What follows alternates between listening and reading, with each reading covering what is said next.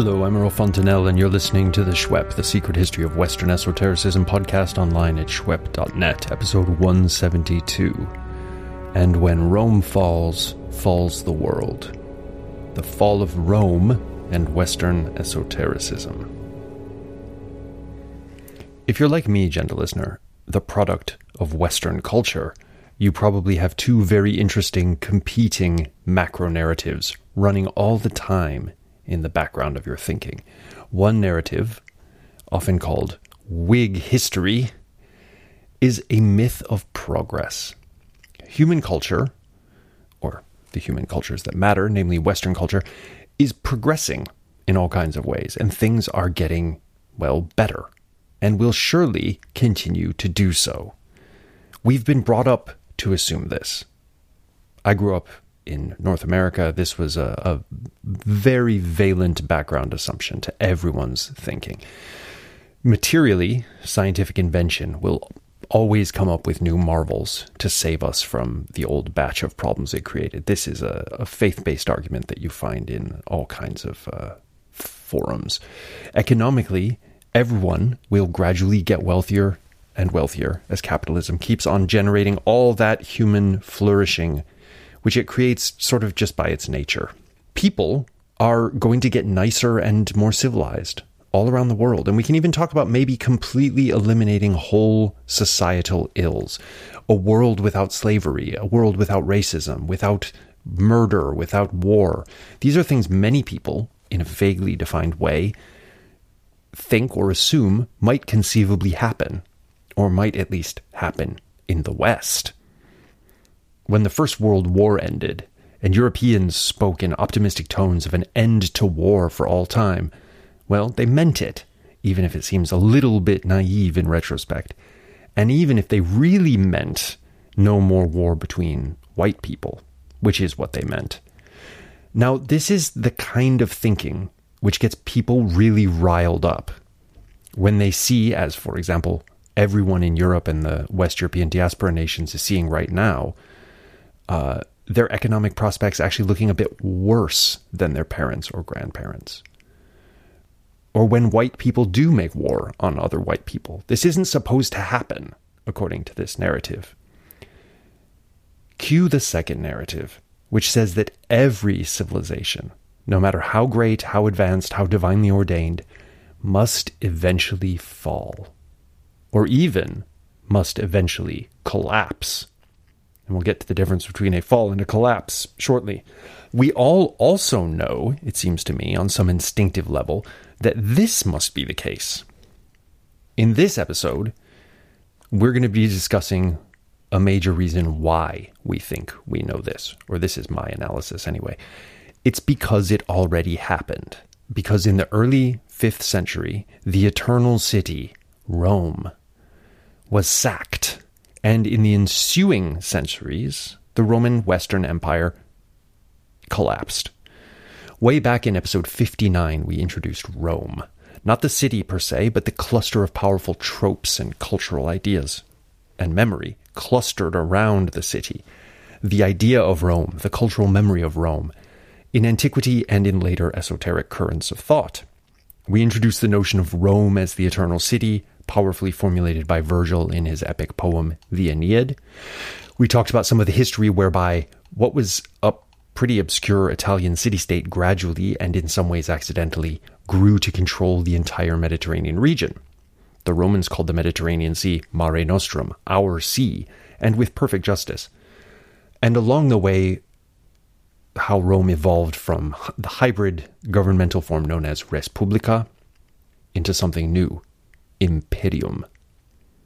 In more recent episodes, notably episode 95, the 3rd century and the long late antiquity, we discussed the evolution of the Roman imperium from the period known as the Principate, an imperial system preserving some aspects of the older republican government of Rome, into the Dominate, the military dictatorship of the later Roman Empire, with its imperial Führerprinzip and all consuming military mobilization.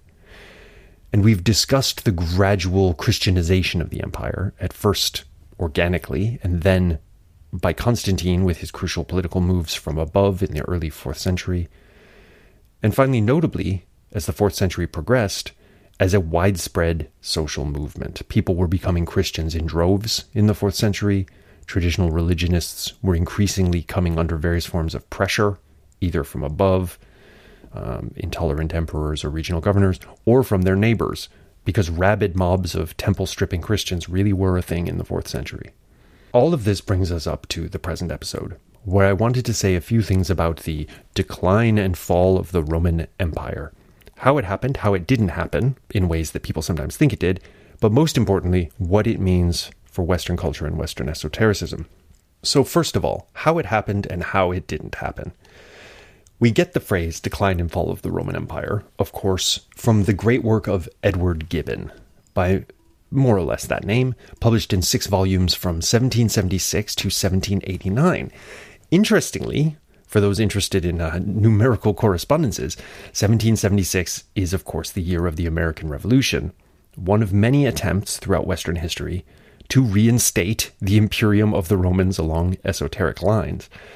But that is a discussion for a future episode. Now, Gibbon's magnum opus is a fantastic read and itself a major work of world literature, so I highly recommend checking it out and there are abridged versions if, like me, you don't have time for all six volumes. But there might be some misconceptions about the subject matter of Gibbon's work among those who haven't read him. It hardly overlaps with the curriculum known as classics, which concentrates on the so called classical period, a made up historical era stretching from the beginnings of Iron Age Greece to the beginnings of late antiquity, whenever precisely we date that from. That's what your classicists tend to cover. Classicists, in other words, usually don't know anything about late antiquity. The major ancient Greek dictionary, Liddell Scott's Greek English lexicon, completely ignores Christian writers as though there is no classical Christianity. This is the territory. So Gibbon is dealing with a period more or less beginning with the empire, so ignoring most of what is called classical history, um, the, the empire being the imperium founded by Augustus in the first century. And his work extends all the way to the fall of Constantinople, the new Rome, in the year 1453 to the Ottomans. Gibbon is right. That's the history of Rome, at a minimum. However, in the year 410 CE, the city of Rome, the old Rome in Italy, where everyone spoke Latin, in the year 410, the unthinkable happened and Rome, as it were, fell. So here's how it happened in a nutshell. This is the basics of history before we move on. In the fourth century, and this is the background to a lot of the history of Julian that we've been talking about, and um, just fourth century Roman history more general. Lots of tribes across the Danube frontier were on the move in a big way. If we think of large bands of Germanic peoples traveling with wagons looking for a place to settle down. That's kind of the deal, but also looking to grab plunder where and when they can. Why are they on the move? That goes beyond the scope of this podcast, but it will have had something to do with the arrival in the east from the Eurasian steppe of the confederacy of extremely terrifying mounted archery experts known as the Huns. Ammianus Marcellinus discusses what he knows of the Huns late in his history. So the Huns are a distant threat, but definitely on the Roman military radar in the later 4th century. And indeed, the Romans uh, sometimes hire Huns to fight Goths, as well as having a mostly Gothic army in places to fight the Huns. So, say you are a Germanic tribesman, perhaps a Goth.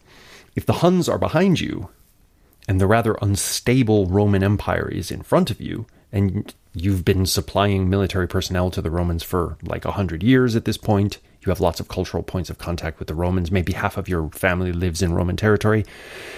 And the Romans seem to have all this land up for grabs where your people could, in theory, settle down in peace and set up as citizen farmers. You're going to head for Roman territory. Most significant for our story today are the various Germanic groups the Goths, the Visigoths, the Ostrogoths, and the Vandals. All of these groups were on the move in the fourth century, looking for a place to call their own. They're speakers of a branch of the Germanic language family known as East Germanic, which has died out now. The last uh, Gothic speakers, I believe, died in the Crimean War. They were hanging out in Crimea although that might be a apocryphal history. I'm not sure. Anyway, we have a, the Bible in Gothic, but that's about it. Listeners to our third storytime episode reading Eunapius of Sardis, uh, we were mainly concentrating there on the story of Maximus of Ephesus and the fall of the Julianic project, but we had to throw in some political background. Those listeners will recall our brief CV of the Eastern Emperor Valens. Not terribly effective, but he managed okay until the Battle of Adrianople in the year 378, in which Goths, under their leader Fritigern, absolutely demolished a Roman army and killed Valens in battle. So that happened. Now, for this episode, we're fast forwarding just a few decades. And during that time, various Germanic tribes caught between the Huns on one side and the borders of the Roman Empire on the other are making lots of trouble in the Balkans, but also just along the Danube in general. In the year 410, the Visigoths had a leader called Alaric. He probably became a leader of a group of these Goths around the year 400 or maybe 395. Uh, he and his Visigoths actually fought for the Romans. They were allies of Rome's, foederati, and had done some really serious fighting for the emperor, in this case, the Eastern Emperor Theodosius, who was trying to keep the Western Empire from collapsing. so they had shed a lot of blood for the Romans, and then Alaric, in a moment of calm, said, Okay, what about that land you promised us? And he was dicked around by successive Roman administrations. The promises of land to settle in were broken. And in general, the high handed, we don't negotiate with barbarians attitude of the Romans proved to be the undoing of the Romans. Alaric said, negotiate with this. And he and his warriors sacked Rome. With impunity. They did it and they got away with it. Now, from the historical perspective of concrete political and material history, this in itself wasn't such a big deal. I mean, obviously it's a big deal, but on the other hand, Rome recovered, and indeed recovered enough to be sacked again in the year 455 by the Vandals under Genseric, and in 472 by various Germanic opportunists under Ricimer, Ricimer, in 546 by the Ostrogoths. You get the idea. But Rome politically was no longer the functional capital of the Western Empire anyway. Uh, that had been moved first to present day Milan and then to Ravenna, where it was in the year 410. For reasons of military defensibility, Rome was just not as militarily uh, well chosen a site as somewhere like Ravenna. But anyway, for 80 years now, um, power had been moving eastwards to the new Rome, Constantinople. Uh, when Julian became sole emperor in the 360s, he didn't go to Rome, he went to Constantinople. Now, on the ideological level, on the level of cultural memory, this was a big deal. Rome had already been sacked once by Gauls, uh, Celtic warriors, in way back in the year 390 BCE. But then Rome was an obscure little militaristic city state, and she quickly recovered. No big deal. She wasn't yet Rome, if you get what I'm saying. 800 years later. She's the all conquering mistress of the world, the eternal city, and she had a long legacy of repelling all comers, even the matchless General Hannibal, without ever being violated by the tread of an enemy foot. And now she's been looted and pillaged by rampaging Germanic barbarians. Now, was this the fall of Rome? Historically, no. Not even the fall of the physical city of Rome, which soldiered on despite the chaos and the falling living standards and all the rest. But ideologically, what happened in 410 was read by many as a crucial turning point. In a minute, we're going to have a look at two contemporary witnesses one an esoteric Platonist chronicler, and one a Christian philosopher, and see what they made of this event. But before we get to that and to the reverberations of this event in the annals of Western esotericism more generally, let's just stay with the history for a moment and talk about how it didn't happen. As we've emphasized before in this podcast, it doesn't make sense to discuss an empire falling or even collapsing if a major part of it, a rump as it were, is still functioning for more than a thousand years. That might seem obvious, but the fact that the Eastern Roman Empire has been rebranded as Byzantium for complex reasons to do with later reception and uh, the formation of academic fields like classics more than with history. This often leads many non specialists and many specialists who really ought to know better to think that, okay, one sacking of Rome, that's not the end of the world, but the empire did eventually collapse. So this whole decline and fall thing is basically right. Well, you can talk about decline because the Roman Empire certainly loses a lot of territory in the 5th and 6th centuries. But what actually happened is that the western part of the Roman Empire, more or less the Latin speaking lands of Western Europe, broke up and was carved into a number of smaller kingdoms along a kind of quasi Roman model in the case of the Spain or the Vandal kingdom in North Africa, or just reverted to some kind of stateless anarchy in the case of places like Britain. And incidentally, this time of power vacuum in British history, after the Roman uh, authority collapsed, will end up playing host to another great piece of cultural memory, the so called Matter of Britain, which is to say the whole Arthurian legend cycle, which will, of course, reappear on the podcast because it's a, a, very interesting aspect of Western esotericism. So, in a lot of Western Europe, there really was a collapse. We'll get to collapse in a minute. In the East, however, roughly the lands where Greek was the main language, or Greek and forms of Aramaic, in the East, there just never was a collapse. That's really important to remember.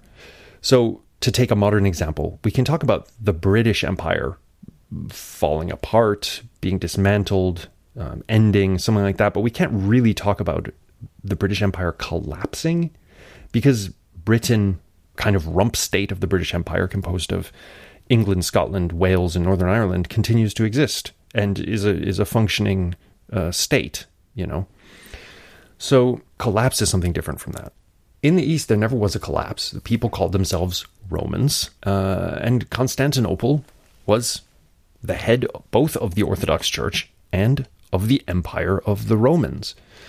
In other words, a Christianized Roman Respublica carried on in the East until the 15th century, and that's where much Western esotericism will be formed in ensuing centuries, in what's known as Byzantium, but isn't Byzantium, it's Rome. But let's leave the East to one side for a moment and discuss collapse, because part of the reason the fall of the Western Empire had such a profound cultural effect is that it wasn't just a changeover from one empire to another, or even uh, a changeover from one empire to a series of smaller successor states. It was a proper collapse, but it happened faster in some places and in more gradual stages in others. And that's a pretty heavy thing. And, and it leaves uh, scars on the collective consciousness of an area, I would say. We can actually define what we mean here by collapse. Uh, Joseph Tainter's book, The Collapse of Complex Societies, published in 1990, has been very controversial and very influential. And while I think his models leave a lot of unanswered questions, his description of what a collapse is is very, very useful, I feel. He says, quote, a society has collapsed when it displays a rapid, significant loss of an established level of socio-political complexity, end of quote. So, okay, what does that mean exactly? He goes on to give concrete examples. Collapse is manifested in such things as, quote, a lower degree of stratification and social differentiation, less economic and occupational specialization of individuals, groups, and territories, less centralized control, that is, less regulation and integration of diverse economic and political groups by elites, less behavioral control and regimentation, less investment in the epiphenomena of complexity, those elements that define the concept of civilization, monumental architecture, artistic and literary achievements, and the like. In a modern context, we might want to add high tech stuff to that as the trappings of civilization. So, less investment in that, uh, less flow of information between individuals, between political and economic groups, and between a center and its periphery, less sharing, trading, and redistribution of resources, less overall coordination and organization of individuals and groups, a smaller territory integrated within a single political unit. End of quote that's all stuff that we can um, sort of give places and names to and say, okay, all of that stuff happened in the Western Empire sooner or later leading into the medieval period. We might add urban depopulation, something Tainter discusses elsewhere as well. Cities go from being complex, thriving hives of specialized activities, as they were in the Roman Empire, to, in the most extreme collapse scenarios, depopulated ghost towns So, in some places in the Western Empire, all of these things were true with a vengeance. Here in Britain, from about the f- beginning of the 5th century, things hit a really precipitous decline. It was fast. Hardly any coinage was minted, uh, probably a complete return to barter exchange, the end of mass produced pottery by about the year 430, and no evidence that people even knew how to use a potter's wheel for hundreds of years after that. Um, so, a huge loss of technological savvy, mass depopulation of cities, many of which actually became abandoned ghost towns for hundreds of years, almost complete illiteracy or complete illiteracy, you know, to all intents and purposes, as far as we can tell. No central government whatsoever. The Roman troops basically abandoned their posts and presumably went back to the family farm if they were locals or if they were of foreign extraction to the farm they had married into with a local British lady. All of this stuff happened. It's been estimated that the standard of living in Exeter, the big city here in Devon, which was formerly a Roman garrison town, uh, didn't climb back up to Roman levels until the 19th century. That's what we mean by a rapid and precipitous and spectacular societal collapse. Things were slower elsewhere, however, and the Germanic successor states in Western Europe and North Africa, they collapsed to a higher level, if that makes sense. But everything from their artistic creations to what we can see of their way of life took a major hit over many centuries. So, this is a series of um, kind of juddering declines in general economic activity, complexity, societal uh, function, this sort of thing. And this brings us to the idea of the Dark Ages, a term which has fallen out of popularity among historians for good reasons but which is kind of a thing, nevertheless. When a society gives us no documents whatsoever for several centuries, it's pretty dark from our perspective uh, as to what we can say about it, even if it wasn't dark to the people living there. And maybe it wasn't dark to the people living, though it's hard to imagine even the most Roman hating Briton not pining for at least some of the things that the Romans did for us, right? Uh, it stands to reason a lot of people missed sewers and paved roads and freedom from marauding bands of opportunist pirates, none of which they would have for many hundreds of years. So, why are we discussing the Dark Ages and societal collapse at such length? I just want to emphasize the concrete historical side of this stuff. Because, in my experience, it's never totally separate in the cultural memory from the meaning stuff. You can see this today, to take just one example, in the deep conviction among a significant section of, of modern occultists that the West, and this or that construal of the term, it's always a bit vague when people say the West, as we know here on the podcast. The West is definitely undergoing a decline spiritual, philosophical, moral, uh, whatever. And there's often a lot of overlap between forms of this opinion among occultists and concerns about more pragmatic collapse scenarios, which are often seen as being just over the horizon, the whole variety of possible scientific apocalyptic scenarios. Nuclear annihilation, the escape of a potent biological agent from some laboratory, the looming menace of climate change, or any number of conspiracy ideas about how they are going to uh, depopulate the earth using vaccines or whatever, you know. None of these ideas have much to do with Western esotericism on the face of it. But any student of modern occultism will notice a myriad of ways in which these concrete material circumstances will be woven into decline and fall narratives with an esoteric spiritual meaning. And anyone who's been following the online cult uh, QAnon, for example, and its many kind of uh, relative phenomena, will see exactly what I mean. Everything is a kind of sacred history playing out of a war between light and darkness, and it all has to do with things like poison vaccines and uh, Jewish space lasers and stuff like this. So that's worth pointing out now as the theme of material decline, pointing to a deeper spiritual meaning, will return again and again in the history of Western esotericism. And we'll come back to that later in this episode. There's another suite of macro themes, uh, themes of societal rebirth or restoration or the return of the Golden Age, or the alchemical perfection of matter, or the redemption of the whole world through divine grace. These themes in the West very often play out in a discursive field in which the notional fall of Rome is a major landmark. So think about the way we divide history up, right? Classical period, the latter part of which is the Greco Roman period, basically. Middle Ages, and Renaissance, which is French for rebirth. This is an artificial Western Eurocentric and just misleading way of dividing up history, but boy, does it have staying power as a myth for thinking with.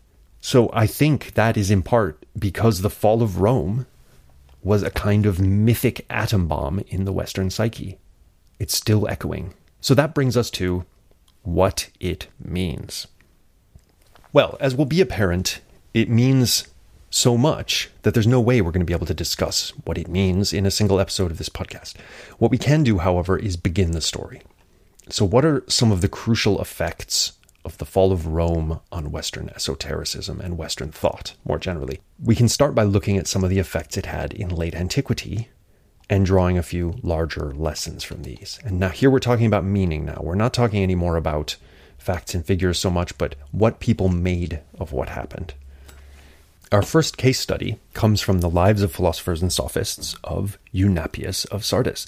Eunapius is writing sometime in the earlyish 5th century, mostly about events of the 3rd to 4th centuries. Those gentle listeners who checked out our series of storytime episodes delving into Eunapius's text will be well aware of this late antique historian.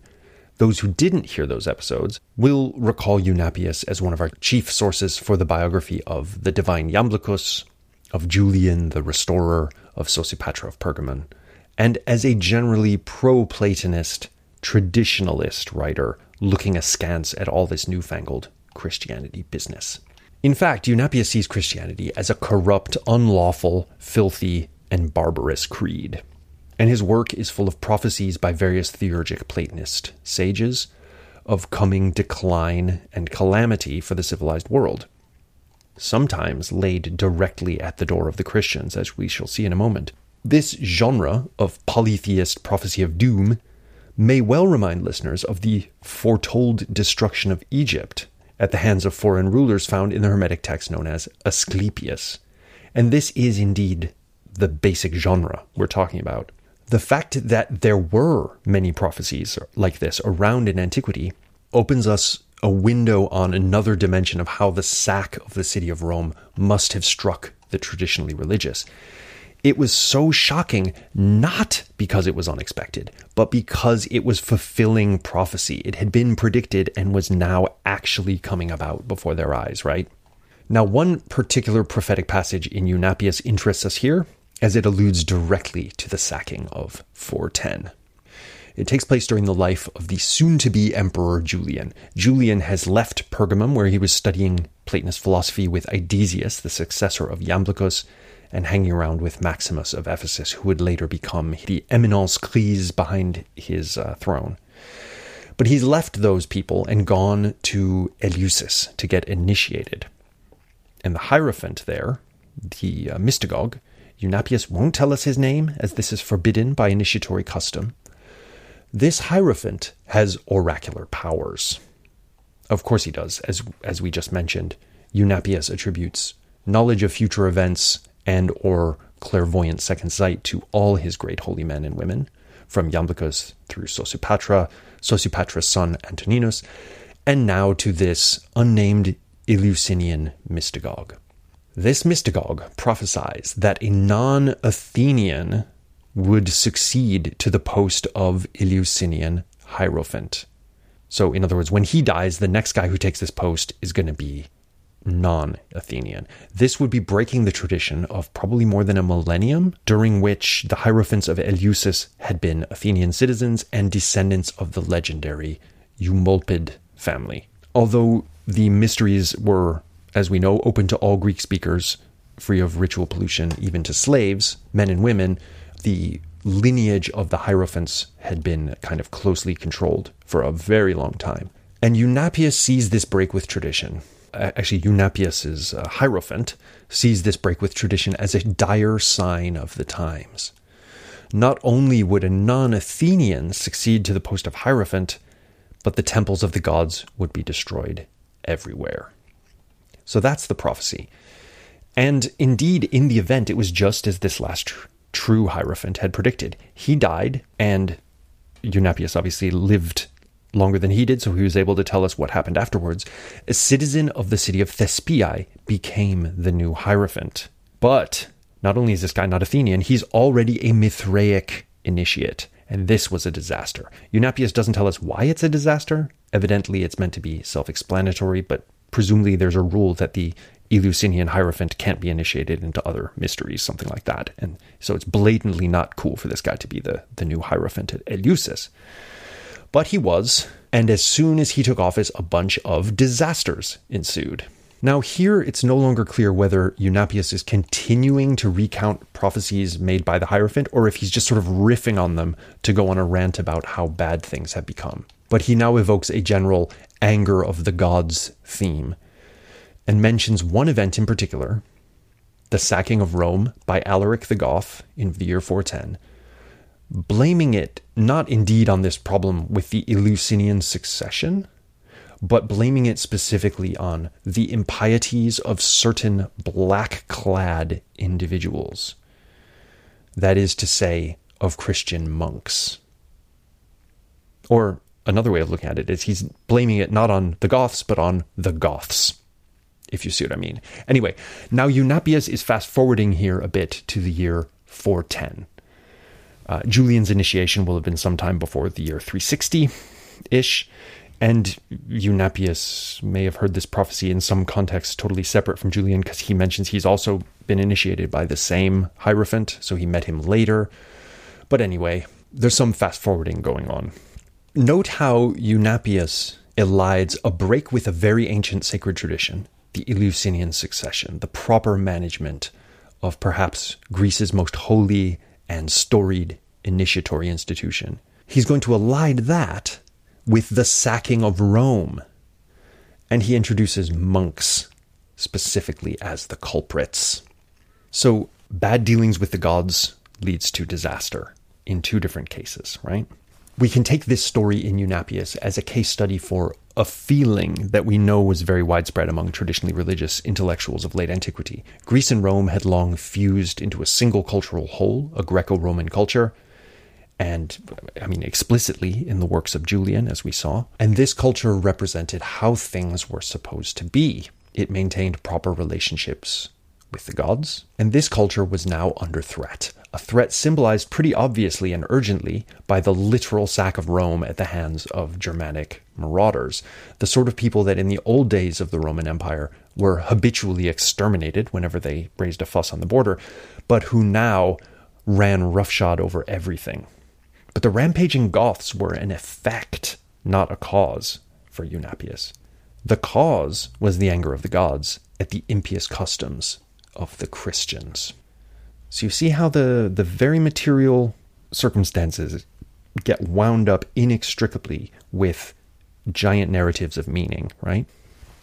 Now, the reign of Julian will mostly be for many Christian centuries which follow an almost forgotten blip in the sacred history of Christianity's inevitable rise. However, there were those in Eastern Rome who, in the heart of the medieval period, remembered Julian and these late Platonists he surrounded himself with, and his vision of a sacred and Hellenic Roman Empire, and perhaps valorized other aspects of the story told by Eunapius. There are some hints in our evidence of at least an interest in the polytheist past in East Roman texts, which doesn't seem to fit comfortably within the culture of orthodoxy that obtained in East Rome.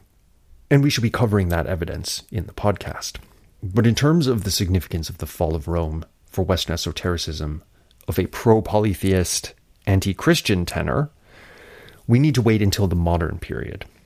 Um, when we study figures like the Italian hyper fascist occultist Julius Evola the significance of pagan Rome and her fall will come to the forefront in a big way. But back in late antiquity, the sack of Rome represented, for the traditional cause, an appalling sign of the times.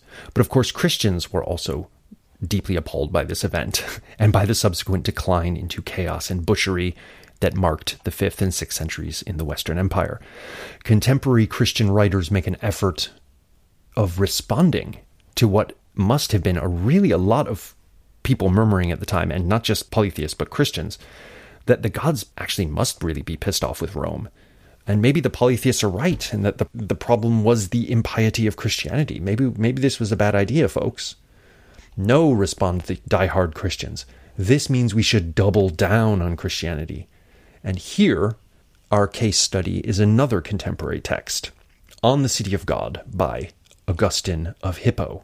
So, Augustine, Saint Augustine, as he's known to some, is probably the most important anti esotericist uh, for the history of Western esotericism. And hopefully, the gentle listener will see what I mean by this in a few episodes' time, because as part of our series of episodes looking at important Latin language authors of our period, the 4th century and early 5th, including some discussions on what was going on with esoteric Platonism in the Western Empire, we shall devote an episode to the great African church father Augustine, who is explicitly an anti esotericist. Although, of course, he has aspects of the esoteric within his thought, like a certain apophaticism and some uh, kind of watered down arithmological speculation and all that kind of stuff. Nevertheless, he explicitly attacks esotericism as a position, right? And weirdly, Augustine is the single most influential thinker for the history not of Christianity as a whole, but of Protestant Christianity in one of those really weird outcomes of history. But for now, we're just going to discuss Augustine's work on the City of God against the pagans, as it's traditionally known. I should just say, by way of brief introduction, Augustine is the Latin speaking bishop of the city of Hippo in far western North Africa. This uh, book on the City of God is a massive, rambling work in 22 books written to refute polytheism, to prove Augustine's version of Christianity is correct, and generally to make sense of the sacking of Rome within that context. We know, in fact, from Augustine's letters that he wrote the work because its addressee, one uh, Marcellinus, had specifically asked him to write something defending against the charge that Christianity was undermining the empire, as evidenced especially by the sacking of Rome. So, this is a response to the sacking of Rome from Augustine's Christian point of view. Augustine takes the sacking as his starting point in Book 1. Many Roman citizens had taken refuge in Christian churches, it turns out, as the Goths were rampaging around, sacking the place. And Alaric's troops had left those people alone. This is remarked on by other Christian authors as well. Now, Augustine takes this as a very clear sign that Christianity, far from being bad for the world, is blatantly a good thing, although his reasoning is tortuous in the extreme.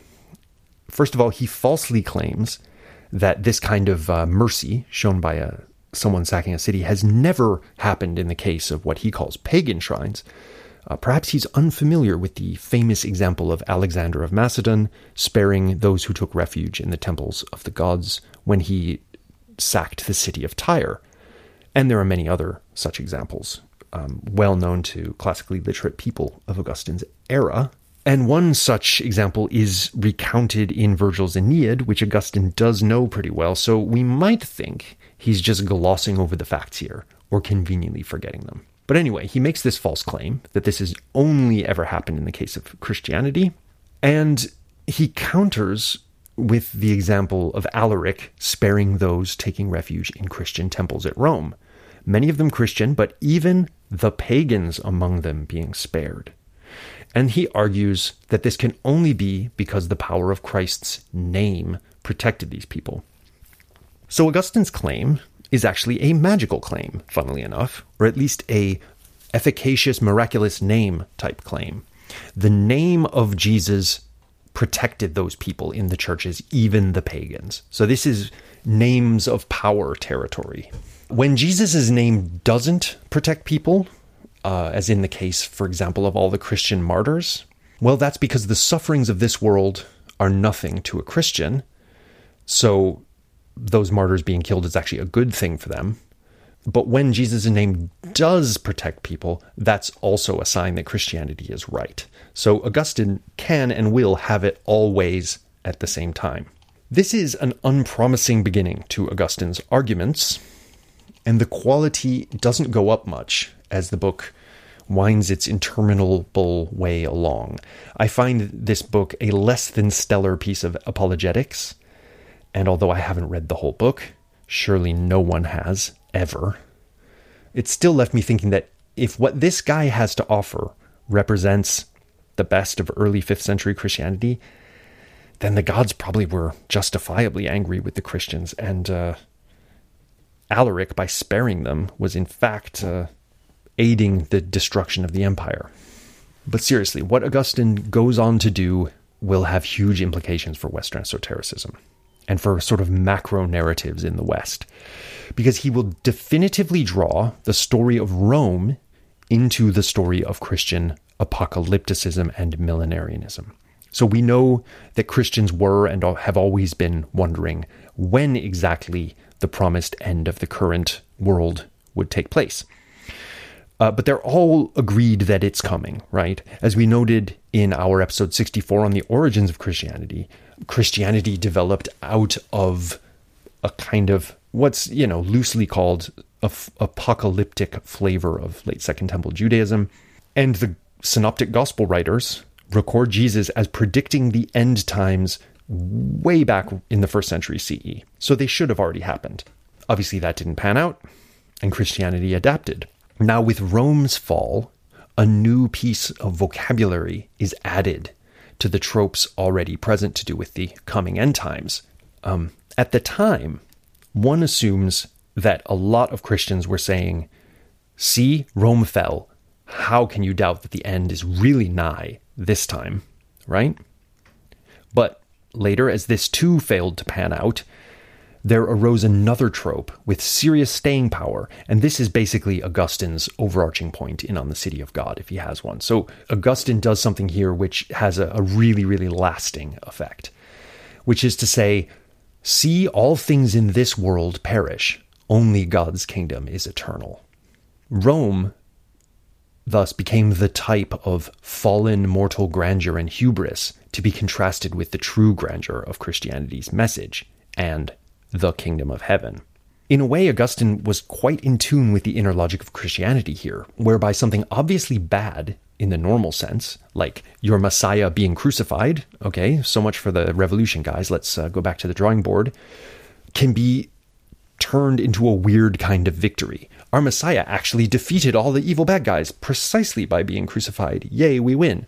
So, with Rome, it seems like this is an absolute disaster and civilization is collapsing, and it was. But that's actually a victory for the true civilization, the city of God, which you can attain to precisely by spurning all the trappings of this mortal, perishable world.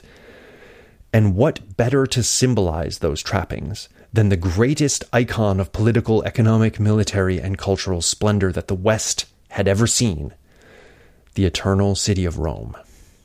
One can almost hear Augustine saying, Not so eternal now, are you? Now, this very complex set of tropes, which doesn't entirely come from Augustine's on the city of God, I should emphasize, but I think his his piece is a very important factor in forming this trope of Rome as symbolizing the world and its inevitable fall, of course, will coexist in a very uneasy uh, fashion with the continued primacy of Rome, particularly in the Catholic Church. Because, in a sense, Rome as the seat of empire never fails. It's simply that imperium in the worldly sense is completely lost, but imperium in the spiritual sense remains in Rome to this day in the form of the papacy. So, that, gentle listener, has been a few musings on the sacking of Rome in late antiquity and on some of the thematic motifs which arose from that sacking and from the decline and fall of the Western Empire more generally. The city of Rome is the central character in the West's great myth of inevitable decline, inevitable failure, of the ineluctability of decay and entropy. This myth, I think, is always with us Westerners, to the point where, as I proposed at the beginning of this episode, we just tend to take it for granted, right? Empires rise and empires fall. And this myth, this narrative, is always engaging in a creative or destructive interference pattern with the much more modern, but also very potent myth about progress, about how things can only get better. On this rather somber note, we bid farewell to our friend Eunapius of Sardis, who's been a choice companion for many episodes now. But don't worry, esoteric Platonism is far from done. And indeed, will be both continuing in its full polytheist glory for some centuries and will be conquering the Christian enemy from within. As for Augustine and his form of Christian quasi Platonism, we shall be coming back to that too. And in the next series of episodes, we shall be discussing more complex interactions between polytheist Platonism and Christianity at the highest levels in late antiquity. So join us next time for a discussion of Hypatia of Alexandria. And until then, stay esoteric.